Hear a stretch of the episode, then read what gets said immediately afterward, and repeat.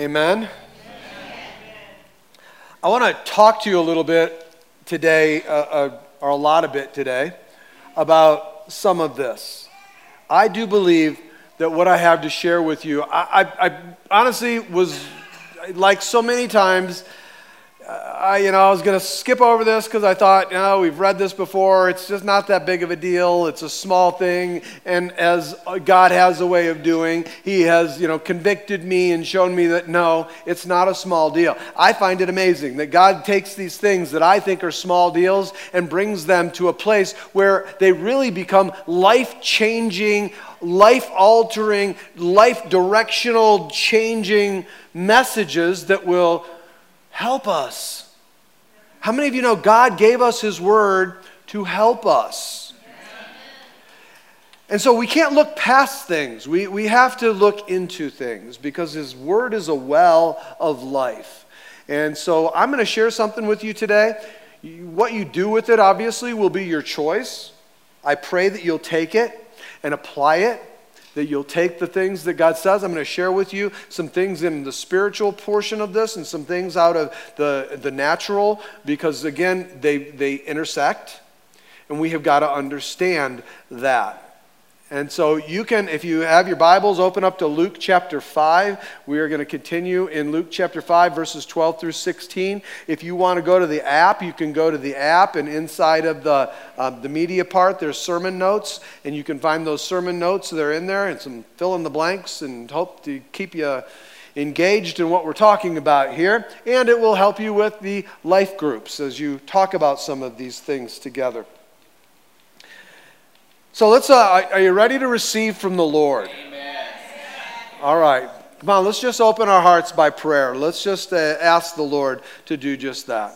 Lord, in the name of Jesus, we ask that you would minister to us through your word that you would take your word and you would light our path, that you would share with us, Lord, the very principles and truths that were declared, Lord, by your kingdom. Before the beginnings of time, Lord, you knew these things. And I pray that, God, your word would go forth to bring healing and health and wholeness. God, we call out today from the sanctuary help. Yes. We need you. We need you, Lord. And I declare today, Lord, that my ears will be open, that God, you would open my ears to hear. I, I want to receive from you today, Lord. Let me not, Father God, block out preconceived or with preconceived ideas what the Spirit of the Lord is saying. Let your word bring life as it's released into this place to do that which you intended before the beginning of time for that word to do in this moment. Thank you for that today, Lord. In Jesus' name, amen. amen.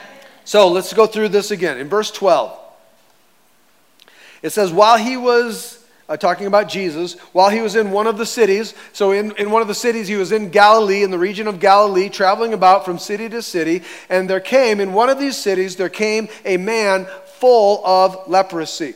And when he saw Jesus, when those lepers saw Jesus, he fell on his face and begged him, Lord, if you will, you can make me clean. And Jesus stretched out his hand and touched him, saying, I will be clean. And immediately the leprosy left him. Now, I talked a few weeks back, we've been going through this. I talked about, uh, the, in the beginning, the physical and the emotional pain of leprosy. Leprosy is a horrible, horrible disease that brought tremendous physical pain and, and, and disformity and all sorts of issues and problems in the, in the physical realm. It did that. But then in the emotional realm, I think it does even more damage. It begins to create an identity for a man uh, or a woman that isn't what God intended. And the emotional pain of calling out, unclean, unclean, could be overwhelming in a person's life. I, I think the emotional part was just uh, as, if not more, damaging than the physical pain of leprosy. And this man here that comes to Jesus, Dr. Luke, in his investigation, found that this man was full of leprosy. So he was in full blown leprosy mode. He was he probably had missing parts off of his face. He probably had missing fingers or toes or different parts of his body. He was in that place where I'm sure he was emotionally just completely drained of who he ever was. He was somebody that he never thought he would be. He was dirty. He was unclean. And out of that identity, because of this sickness, he called out, unclean. And then Jesus. Jesus didn't just speak to this man, but Jesus did what was religiously unacceptable. And Jesus went and Jesus touched the man. He touched this man that was unclean. He touched this man that was dirty and defiled. This man that was, honestly, he was disgusting in the way in which he would have looked. And Jesus, in that moment, he began to minister to this man's identity. That was the first thing he did, was begun to restore who this man was. I, I love it that Brother George talked about this last week, because uh, uh, again, it just shows how God is doing something in these moments to, uh, in the church, in the body of Christ as he brings these things together. And so Jesus begins to minister to this man's identity, and he reaches out, he touches this man, and, and he heals him. Praise God, amen? amen. Nothing is impossible for him. Amen. And in verse 14, it says, And he charged him to tell no one but go and show yourself to the priests and make an offering for your cleansing as Moses commanded for a proof to them. And so we, we talked about that place where it says that Moses commanded, the, he's talking about the law or, or the, the, the books of Moses, what Moses had written. And we talked specifically about Leviticus chapter 14, about the sacrifices and about what was required of somebody who was being cleansed of leprosy and how that all related to the sacrifice that Jesus Christ would become and how it remains still relevant to you and I. How what happened in Luke 14, Jesus took back to Leviticus, or, or in Luke chapter 5, he took back to Leviticus chapter 14 so that it could minister to you and I today. And through this revelation, he shows us and reveals the doctrine of expiation which is that Jesus then may, is the one who makes us clean. Amen? And that brings us to where we are today. And in verse 15, he says this But now, even more, the report about him went abroad, and great crowds gathered, and they gathered to hear him and be healed of their infirmities. So these crowds are coming, these people are flocking, and they're coming to hear him preach and to be healed. Well, what's Jesus going to do? How is Jesus going to respond in this just overnight kind of success? I mean, imagine what would have been going on. The word gets out that Jesus, he's healing lepers. He heals lepers. There's no copay. There's no deductible. There's no two day callback. You don't have to Nothing. I mean, his guy's healing people. Can you imagine how quickly the people would have begun to form a line? Hurry up. I'll go get in line. Go get Uncle Bob. Drag him down here. Get somebody. Go. I mean, come on. Let's get him. Jesus is healing people. Amen. And these people are flocking to Jesus. Come on. They're flocking to him. And what's he going to do? I mean, church, listen. This, if you read about this and you think about it in just in the reality of what was happening, this is like the ultimate in ministry success. I mean, every pastor, every minister, we certainly, and, and, let me just, I'm not trying to be carnal, but man, we want people to come hear the preaching of the word. Amen. You know, I want you, I want you to come. I want you to come because your friends bring you. I want you to stay because you want to hear the preaching of God's yes. word. And, and so that's, that's what I, we all long for. And then for the, uh, for the expression or the healings that would come and the people that were being touched, and what a, a powerful time. Not just were they hearing the word, but they were experiencing the power of God. This is the ultimate in ministry success. And so, what is Jesus going to do? Is Jesus just going to keep pouring in? Is Jesus just going to keep going 24 hours a day, seven days a week, 365 days a week, a year, just go, go, go? No, he's not. Man, I think about that. What would I do? I'd be like, guys, you know what? We're riding this wave. I, just being honest with you. I mean, let's, let's go. I mean, God starts to move and do that. We're going to, you know what? We're going to see where God's at work and we're going to join Him. But Jesus does something really unexpected here. And I want you to see this that Jesus, with all this going on, Jesus rests and recovers with the Father. It says in verse 16, but Jesus would withdraw to desolate places and pray. Jesus would withdraw to desolate places and pray. The NIV says this it says, Jesus often withdrew to lonely places to pray. You know, and, and in fact, in, in the Gospels, it tells us that Jesus, he withdrew to such desolate places that they couldn't find him. So either Jesus was really good at hiding or the disciples were really bad at hide and seek. Okay? They could not find him. He went to these desolate places and he was out there and he was out there. Uh, honestly, another way of saying is he went to be alone with the Father. Church, he just went to be alone with the Father. So, see all this is going on and all these people, the lines are forming, the lines are there.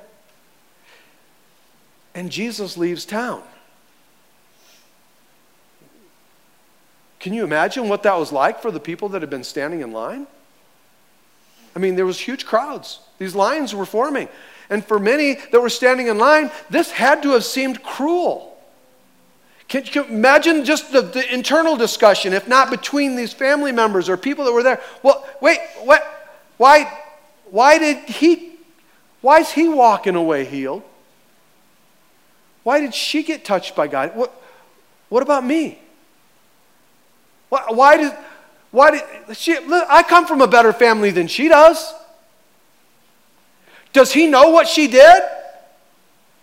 I've served, I've done this, I've all these things. What, why? And where did Jesus go?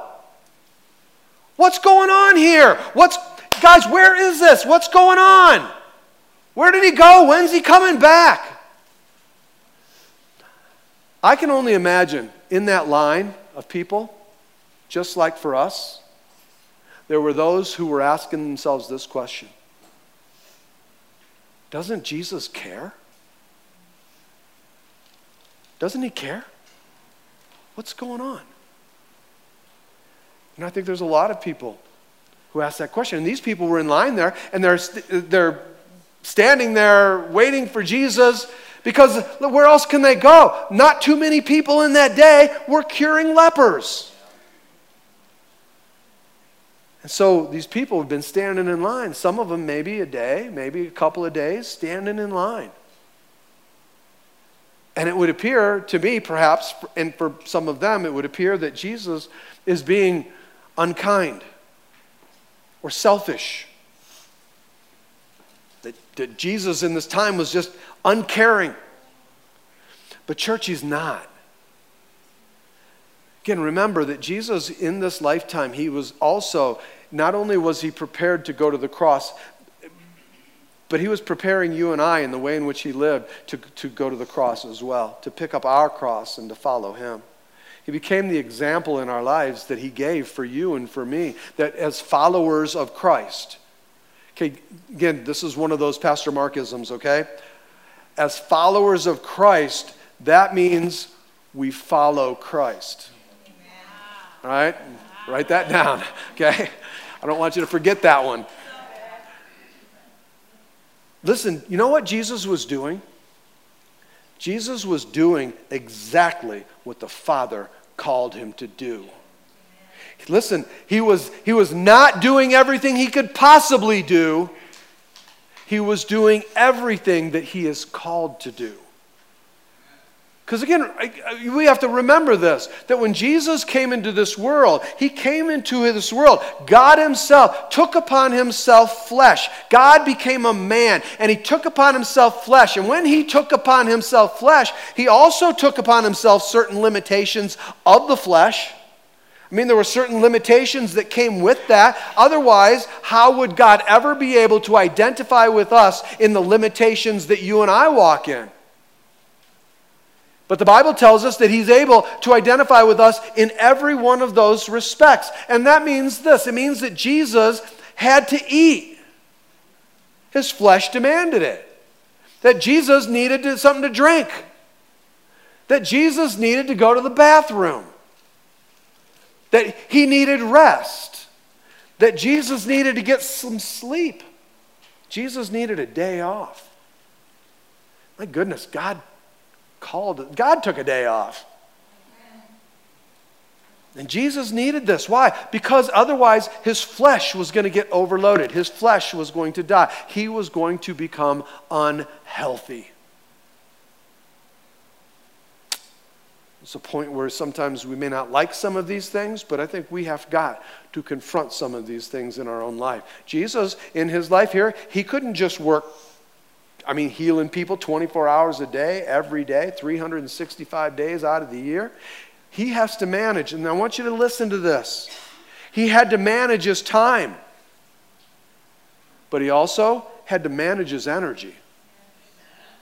And again, don't go off into some new age way of looking at this whole energy thing. You know what it's like when you're drained of energy? You know what it's like when you're feeling empty? You know what it's like when you're just. and, and, and I think we in this world today, we live in a world that just really, I mean, really insists on time management. There are time management seminars, there are time management uh, conferences, there's time management books, there are time management prophets out there. I think that we really need to consider, even more importantly, energy management. How do you manage your energy? Let me ask you this Where are you spending your energy? Who are you spending your energy on? Do you know? To be honest, if you're not, if you haven't uh, taken the time to stop and to write those things down, I can pretty well guarantee that you don't know. And, and you all know what it feels like. You know what it feels like when you, you, are, you have a talk or meeting or something with, with a person and you walk away from that meeting just feeling totally drained. Man, that sucked the energy just right out of me. You also know what it's like when you're in a meeting and you walk out feeling so good. You feel energized. You just feel like, man, I, I am so glad I spent time there. Now, I'm not saying that we avoid people that drain the energy from us. I'm not saying that. Some people need that help in their life. I'm saying that we do need to manage that. So you need to know so that you can. Where those, I, I think you sit down and, and on a piece of paper, put six, oh, six, five, six, seven things over here, five, six, seven things over here. These are the things, the man, these are the people, these are the places where, man, it just energizes me. And over here, these are the things that just suck the energy out of me. Because if you don't do that, then you won't know. And what's sad is that the places, I mean, the people in our life that will suck the energy are the ones who scream the loudest. So write that down. You need to know. You need to know who that is. And then this is also equally important. And again, I'll, I'll share with you in, in Jesus' life why I believe this is so. And the second question is are you being recharged? Are, are, you, are you being recharged? And the question would be, well, then how? I, and I, I'm not, again, I'm not talking about how much time you spend on the golf course. Okay? The golf course is not the place where we get recharged. That can be a place where we get refreshed. But it can also be a detriment to, the play, to keeping us from going out and never getting recharged. Are you being recharged? And then the question is how? Do you know? And again, if you haven't defined some of those things, then just educated guess. If you have not defined those things, then you're not doing those things. Because those things don't happen on accident. Jesus didn't just accidentally get filled up and recharged. Church, listen, Jesus did it on purpose. He knew what he was doing, and he made a point to do that. Look at Jesus in his life. Here in this life, he poured himself out. Jesus gave everything he had. He was uh, uh, preaching and teaching. We, we talked about that in Luke chapter 4. And I talked with you and shared with you how exhausting it is. It may not look like it, but it is exhausting to be preaching and teaching. I, I only do it for, you know, on Sundays for you know, three, four hours. five, six hours if you guys are lucky. Just kidding. but Jesus was doing that over and over and over and over again. There are some guys that preach almost every day, and I just don't know how they do it because it is exhausting to, to preach. And Jesus was preaching and teaching, He was healing people, He was casting out demons. We, we went through that whole story. He was healing people, He was going through all these things that we read about in the Gospel of Luke. And here He is in this place, and you know what? In the limitations of his flesh, he was tired. He was tired. And I want you to see, and it was not that there was not people that needed him. It was just that in his flesh there was nothing left to give. And church, he realized it. He knew it. He realized what was going on. He realized that his bucket was empty. And what is so different sometimes than from Jesus to us is that Jesus knew it. He recognized it. He knew it. And what did he say? He, he said he needed to go to a desolate place. What Jesus needed when his bucket was empty and he knew it, I need to go spend some time with my Father. I need to go spend some time getting filled back up, and the only way I can do it is with my is spending time with my father. I bet he even turned off his cell phone. Amen. Novel idea, amen.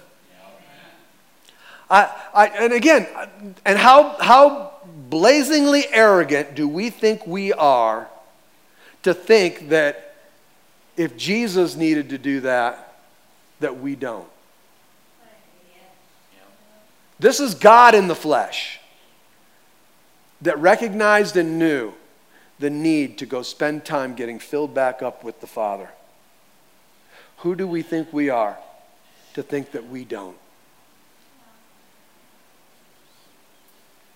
And I'll tell you how this all works physiologically. So when, when we're on, when we're going, when things are happening, when we're just really, uh, you know, just just hitting it. I mean, we're just, you know, after it and things are going good and you got this this happening and this happening. You're multitasking and you're just going and you feel strong and you feel, feel powerful and, and you feel alert. You just feel like everything's going your way. You got great focus. Well, why? Because physiologically, when you get going like that, your body starts to produce adrenaline and cortisol.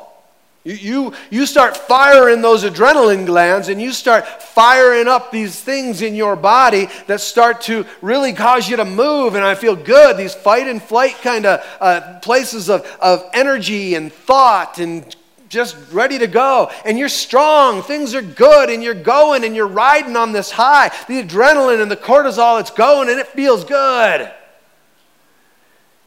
And then you crash. It's inevitable. Then we crash. And what happens then? What do you do then? You, you have one of two options, church. One, you can accept your limitations. You can accept the fact that you have limitations in your flesh and you can do what Jesus did.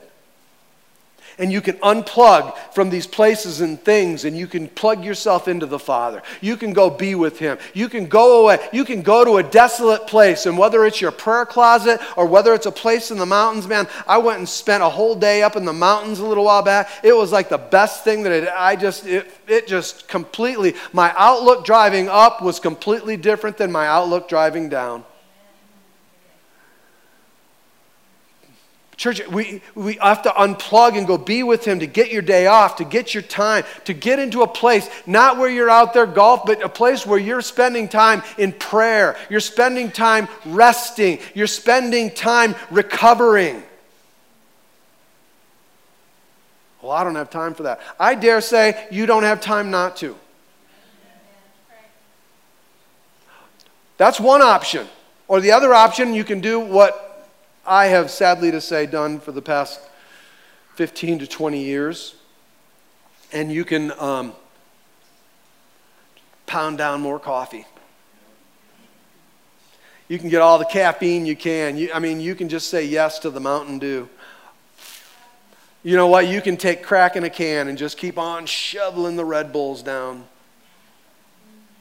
You can get yourself addicted to carbs and sugar and just get yourself, you know, on this place where you're you're amping yourself up. Why? So that you can get amped up to kick in those adrenal glands and get yourself high on adrenaline and high on the cortisol again. And you can combine all those things together with stubbornness and self-will and I can push through. I can do this.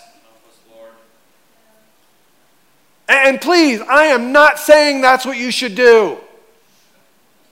I am telling you, church, and, and, trying to be honest with you about the fact that that's what I have done.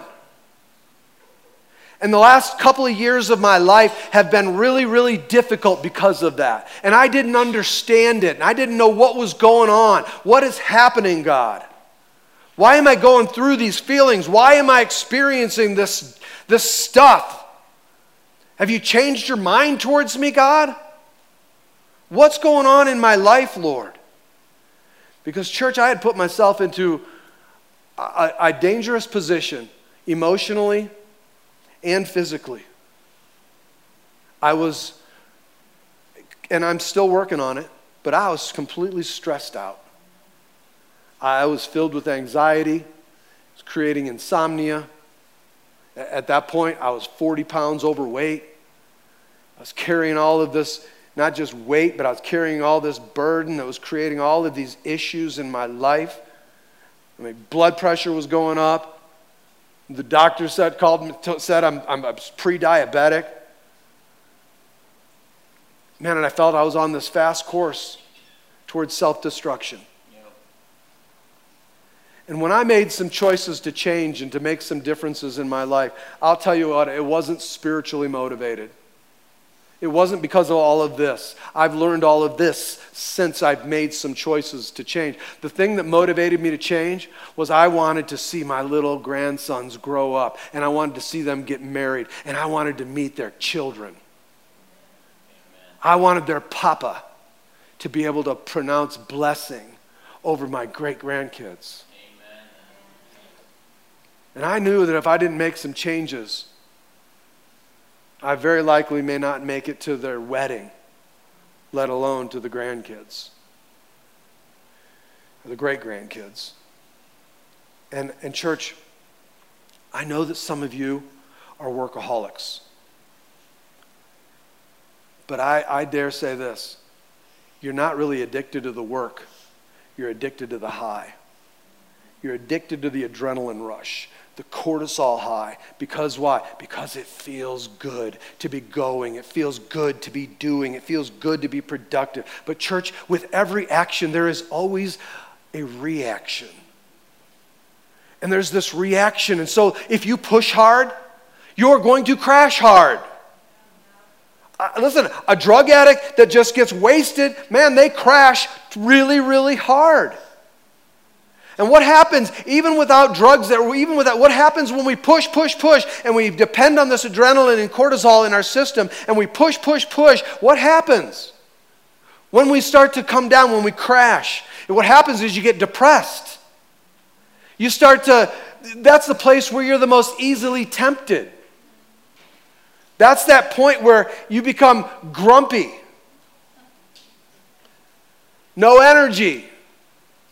Don't want to do anything.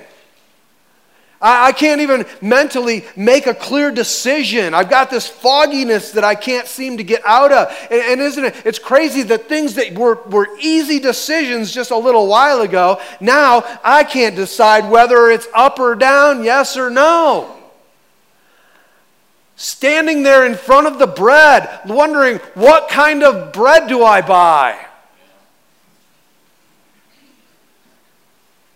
What's wrong with me? I hate it. And so what do we do? We do whatever it takes to kick into those adrenal glands and to get those things kicked up, to get that cortisol production up because we need this. I got to have this. I need to push through. And we push through and we push through and push until finally you break. We get to this place, and that's when we have these serious panic attacks. Oftentimes, that's where the heart attack shows up. Stroke. Major depression. serious suicidal thoughts. Church, we'll get to this point, and we will. We, we, again, I think you see it around you. We get to this point where some sort of, of physical breaking point is reached, this weak spot in our anatomy, and it shows up in these times where we're broken and empty. Because we have not seen the effects, we haven't looked at the symptoms and the effects and dealt with the core problem. I've been doing, I told you, a lot of research and a lot of, and, and some of the, the medical uh, journals and different places that have the negative effects of some of these things. And, and in, a, in a simple thing, and there's a lot more, but let me just share with you 12 negative effects of high cortisol and adrenal levels over a long period of time and see if any of this rings true. Hypertension. How many people are taking high blood pressure medications? Anxiety and depression. How many people today are on antidepressants? Heart disease, Alzheimer's disease, insomnia, weight gain, diabetes, muscular tension, low libido, poor digestion, fertility problems, irritability.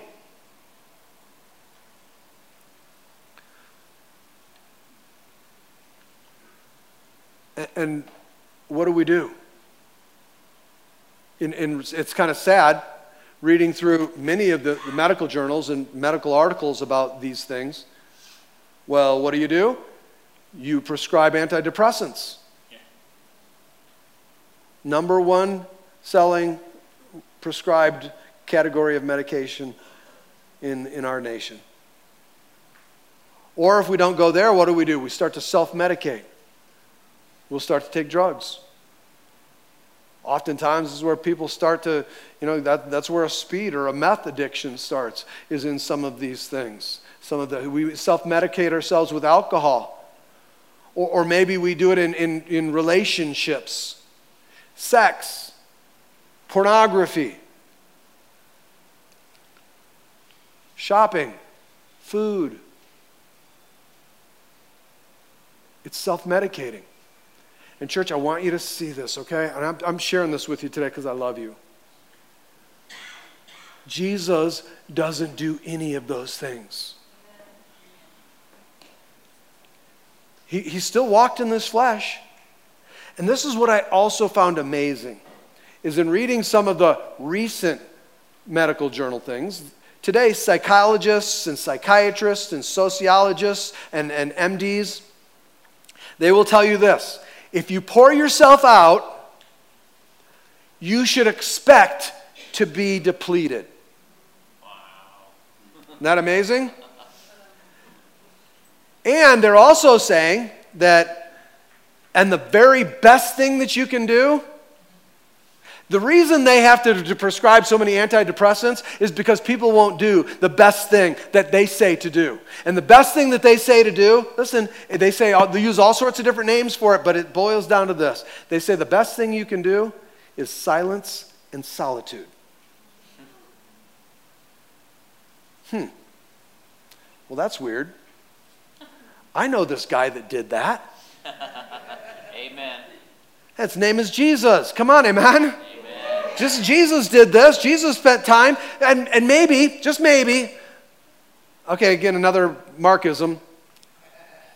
Maybe if Jesus did it, we should do it. Come on, amen? I know, I know, and it's totally amazing to me. It's amazing that 2,000 years later, the doctors are saying, basically, the doctors are saying this. You know what we found out over these last years? Do what Jesus did. Yes, amen. That's what they're saying. Uh, if you read it, it, that's what they're doing. And look at Jesus knew what he was doing. Jesus knew what he was doing. He had the wisdom of God, the wisdom of the Holy Spirit. He went and spent time with the Father, and then he poured himself out. He poured out everything he had. And when his bucket was empty, he went to get refilled with the Father because he knew that was the only place he could get refilled. It wasn't on the golf course, it wasn't in front of the television, it wasn't out partying. He went and got filled up in times of silence and solitude with the Father. He went and got in his daddy's lap. And can't you imagine what was going on back home? All the people that are there, they're, you know, well, Jesus, wait a minute. You have two o'clock appointment here.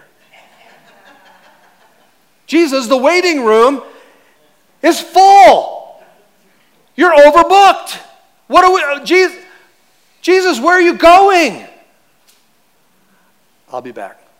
no, no, Jesus. No, where are you going, Jesus? I'll be back. What, Jesus, when, Jesus, when will you be back? I'll be back when my bucket is full. Yes, amen. And, and when I come back, I'm going to give you everything I got. And that's what Jesus did. Yes, he did. It's what he poured out. That was his habit, that was his practice to get alone with the Father. And I want you to see something else that I recognized in this. That Jesus, he took care of the leper. Come on, praise God for that. Yes, he did. He took care of the leper in physical ways, in emotional ways, in spiritual ways, in every way. He ministered to that leper out of the fullness of, of, of, who he was, of who the Father was in him. But I want you to see that Jesus, not only did he take care of the leper, but Jesus also took care of himself. Uh, here's, the, here's some of the convicting part. I don't have time for that. You don't have time not to.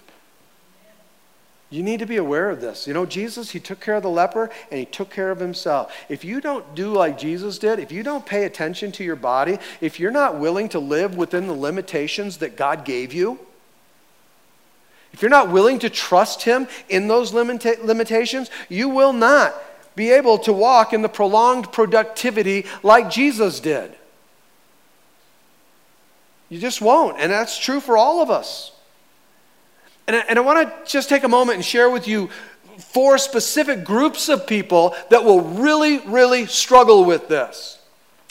But I also would dare to bet that each and every one of you will find yourself, at least in one way, shape, or form, included in these four groups of people that will struggle with an empty bucket. And the first one is, is people that are just intense. Any intense people here? On, you, you know what that's like. I mean, everything's just. Uh, it, listen, until the last few years, I just did not think I had a graduated spectrum. I just, it was like on and off. That was all I had. It was on and off. And over the last few years, not just out of, you know, my choice, but out of just sheer not having any of the energy to do it or the will to do it. But some of you have this ability to go out and to, you know, go out and, you know, at 50%. I, I, I, don't, I don't know how you do it. You know, I, I was, as I was thinking about that, you know, you teach me. I, then I thought, I don't know if I want to know that. But man, you know, it, it's like being intense about this thing and intense, and you can't just do something, you got to do it all. You can't, you, you, have a hard time handing things off to somebody to do something because you've got to do it all. You just got this intensity, and people don't have the same intensity. And if they don't have the same intensity, they don't care like I care. So I need to do this because it seems like I'm the only one that cares. And I got to do this and I got to do it right. And people like that have got to be so careful about the places and the things that they commit themselves to. Because when you commit yourself, you're going to give 100%. You're going to give everything you have. And when you're at the end of that project or that thing you've committed yourself to, you're going to be emptied. Totally given. You got to be careful about that. There's also those of you that are caregivers. You need to be careful if you are a, a caretaker or a counselor or a caseworker or a foster parent if you work in hospice, if you're a nurse, if you're a doctor, if you're a drug treatment counselor, if you're an EMT, you need to be careful. You're a caregiver, and everybody that you come across, your job is to empty yourself out for people that are needy and people that need you and they need your help, they need your attention, they need your focus, and you're going to be emptied out all the time. I, I, hear it. I mean, how many nurses just end up at the end of the day completely just drained completely out of it.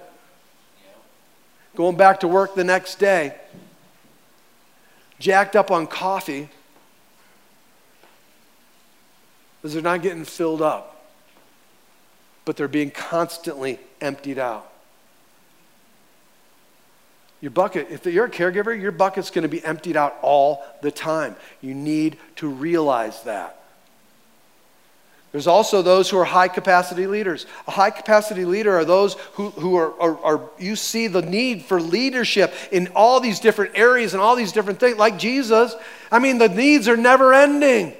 They're always out there. You could work 24 hours a day, seven days a week, and it wouldn't even begin to take care of all the needs you see that need to be taken care of, all the things that need to be ministered to, all the things that need to be done. There is always way more needs. Listen, there's all, for a high capacity leader, there's always way more needs that need to be taken care of than you have the ability to take care of. So not only are you emptied out, but oftentimes you feel like you've failed. And then the last, uh, th- this group, people that honestly just have a small emotional bucket, just do not have the capacity for a lot of high energy emotional things. That just, you just can't handle strife, you can't handle controversy, you can't handle conflict in any way. And, and when you do, it just completely drains the life out of you, and you're sucked dry in that moment, and it just doesn't take anything, and you're emptied out. And I think that probably most all of us would see ourselves in one way, shape, or form in those categories. And those categories, the people that find themselves in those categories, are very susceptible, particularly susceptible to stress and to burnout and to depression, to physically and, and, and emotionally, mentally, spiritually breaking. Now, for this would be for most of you, because for most of you, I mean, if you're younger right now, you think that all this stuff doesn't even pertain to you. What in the world are you talking? What are you talking about? I got this cape on, this S on my chest. I'm feeling good. Everything's great. I don't need to sleep. I don't need this. I don't need all these things. I'm go, go, go. You know what? You have fresh adrenal glands that are pumping cortisol and adrenal, adrenaline into your system. You are temporarily insane. That is just purely what happens. This is what I love about Jesus. Not only did Jesus take care of the leper, but he also took care of himself. And, church, we'll go into this in the coming weeks, but how much would his flesh have limited him? You know, again, don't, I'm not being sacrilegious. He, Jesus, Jesus was God. Jesus is God. Okay? God in the flesh. He never stopped, never ceased being God. He always has, always will. He was God as he walked in this earth. But as a baby, he still had those limitations. He walked in those limitations as he grew. And I wonder how much those limitations would have affected him had he not taken the time to go be with the Father, to go get filled up, to just go get replenished, how much would it affect it? And we'll talk a little bit about this in the coming weeks because his next stop uh, in, in the Gospel of Luke, his next stop is where the paralytic was dropped down on the mat. Well, I want to tell you, that story is a whole lot about a whole lot more than just a, a, a paraplegic man being lowered down before Jesus. It's about a whole lot more than that. Jesus needed to be filled up for that occasion. He took care of himself. Are you taking care of yourself? This convicted me this week, especially this week as I've been studying for this. And, and I, I had a number of meetings with the pastors in our convention, our convention meetings about, with pastors about things that are coming up in a side of Grace International, our oversight. And um, in these meetings, you know, I realized, you know, most pastors are not in very good shape. Most pastors push too hard, most pastors work too many hours. They're the ones that are taking every call that comes and, and trying to answer all those calls that come, trying to keep up with the things that are going on. People don't know what's happening in your life, and people think that you know, you're, you're, you're blowing them off or you're, you're this or that if you can't get to it and you got these things going on. And I realize in all these conference calls that, that these guys, man, these guys are, are killing themselves. Most of them, you know, were, like I said, just overweight, out of shape, completely just this emptiness. And, and why? Well, they would say, because I, I'm just helping hurting people. And all the while, you're hurting yourself. And, and ministry leaders can be the least healthy of them all whether we're just, well, Jesus will take care of me. Ministry leaders, you know, out of shape physically and emotionally. So many, you know, overweight and out of touch with their own needs. Are you in touch with the needs of your body? So many people today, and especially in, in, in, ministry situations, so many people today are overwhelmed with the guilt of all the things they didn't do. Overwhelmed with the guilt of all the things that I couldn't do, all the things I couldn't respond to.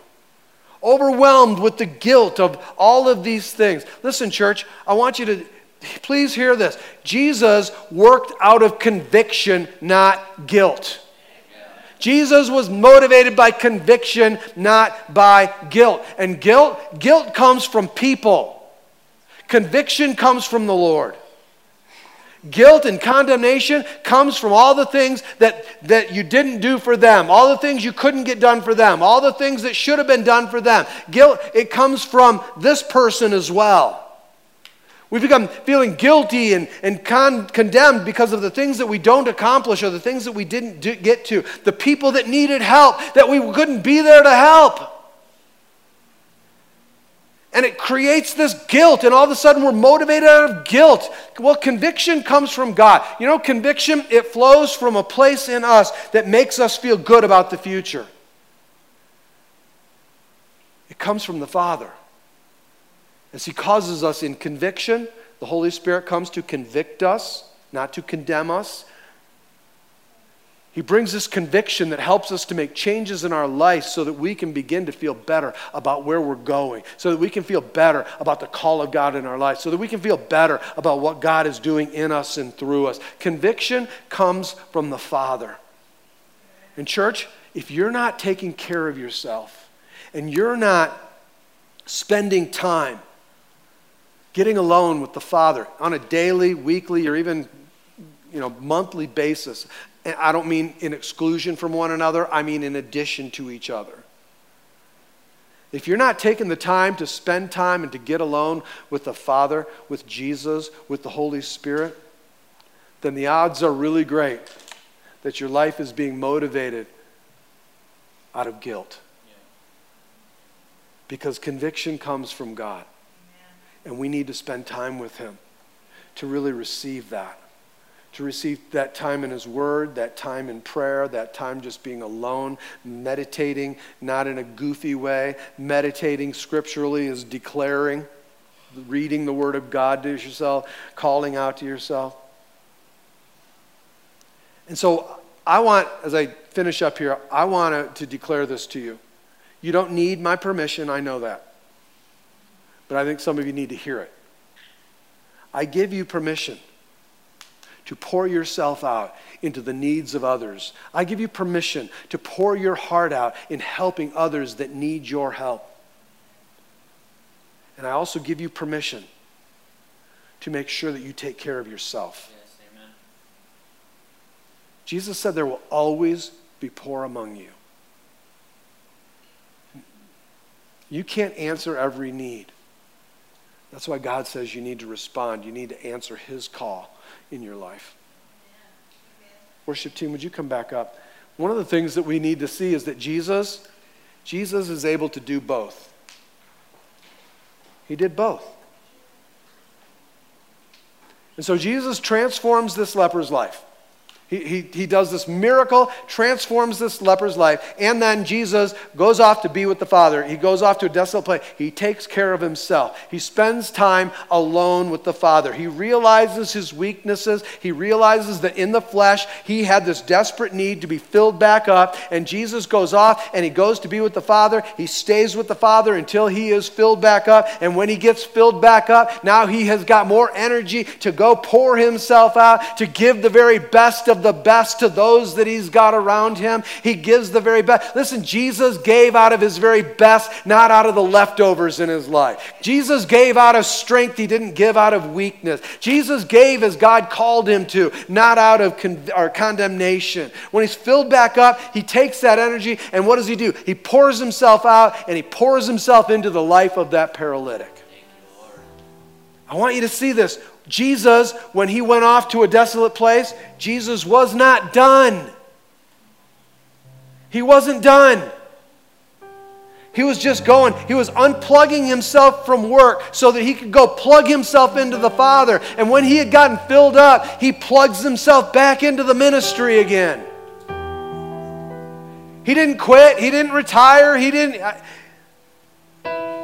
He just went to go plug in to the Father.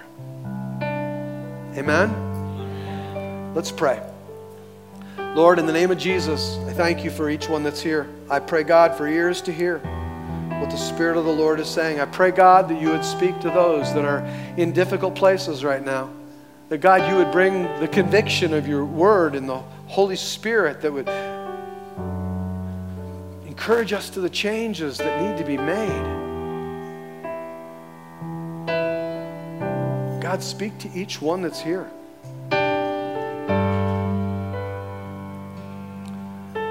Speak to each one. You know, while your heads are bowed and your eyes are closed, for, for just a moment, let me ask you how many of you here are in that empty place? You're just empty. I, I've been running on fumes and I am burned out. I am stressed out. I am anxious. I am empty. And it's making me sick. And I, I need help. You, you've been running on adrenaline and, and cortisol, and, and it's causing you to make decisions from empty. Choices that you make out of weakness rather than the fullness of God and, the strength that He would provide. How many of you would say, Pastor Mark, we, we pray for me today? This is where I'm at.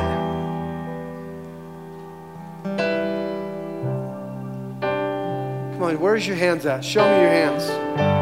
Your. There we go. God wants to minister to you. Just let Him right now. Just let Him. So open up your arms to heaven and say, God, I need you. I need you. How many of you today find that your life is being more, you're motivated out of, out of guilt to what you do rather than the conviction? Listen, from the front to the back, from one side to the other, you need to make a decision right now first and foremost decision that needs to be made is that Jesus Christ would be Lord and Savior of your life. If you don't know God, then you don't have the opportunity to find the rest of God. You need Him in your life and you need to call out to Him today. Ask Him, ask Him, come into my life. I am a sinner and I need a Savior. I am overwhelmed with this life, Lord God, and I need you.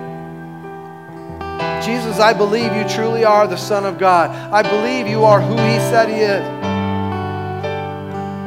That you are God that came into this world to pay the penalty for my sins, and that you did that so that I could find eternal life, Lord, eternal life with you. Lord, come into my life. That's the first decision that needs to be made. Some of you, even as Christians, need to make some decisions right now. Some decisions before it's too late. Before you find yourself sick and not able to find health. See, Jesus, he, he knew the limitations and the needs of his own flesh.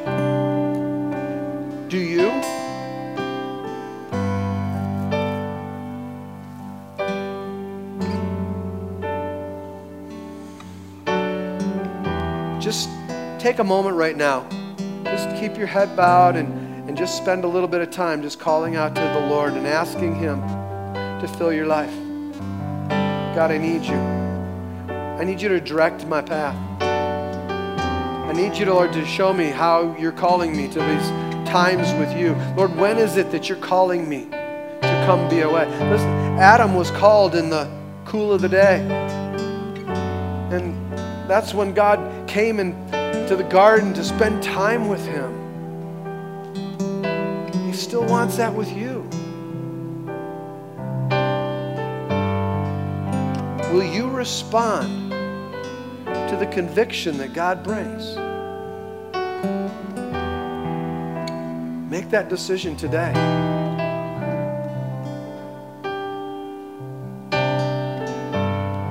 This song minister to you as you pray, as you spend a little bit of time right now. Just take a couple of moments here. And I will say, if you need some prayer today, this altar is open. If you're in that place of empty and drained and you're just really struggling, uh, where it's gotten beyond just a, a decision, we want to stand with you in prayer. And this altar is open for you.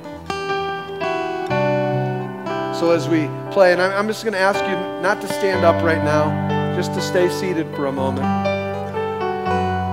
And to let God minister to you right now. Just listen to the song and let God refresh you. But if you've got that need and need some prayer, we want to join with you. And uh, this altar is open. So you can step out and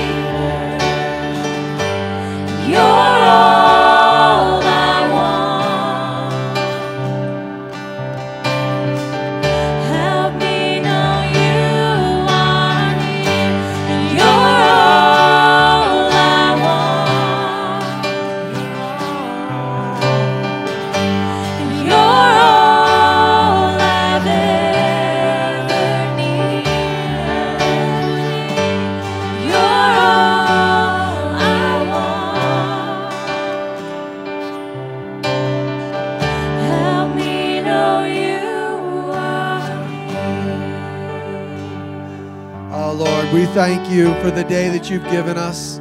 Lord, we thank you that you are near. You are closer, Lord, than we could even begin to imagine.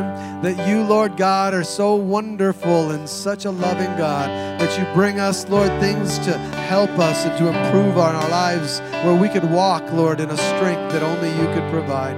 God, I pray for those today that are receiving your word. Let it be by power and by might that you administer, Lord, to each one, not by what we deserve, but by the, what the grace of our Almighty God desires to have poured out. And we receive that today. Come on, just receive that today. In Jesus' name. Amen. Amen. Amen. Listen, I love you. I do. I love you, church. I hope that you receive today what I'm sharing with you in love. And I also want to remind you church is not over, church is about to begin. So go be the church. Go be the light. Go be what this community needs. God bless y'all. Have a great day. Get, don't forget, get plugged into a life group. Find them online. You can find them in the app. Go get plugged into a life group. God bless y'all.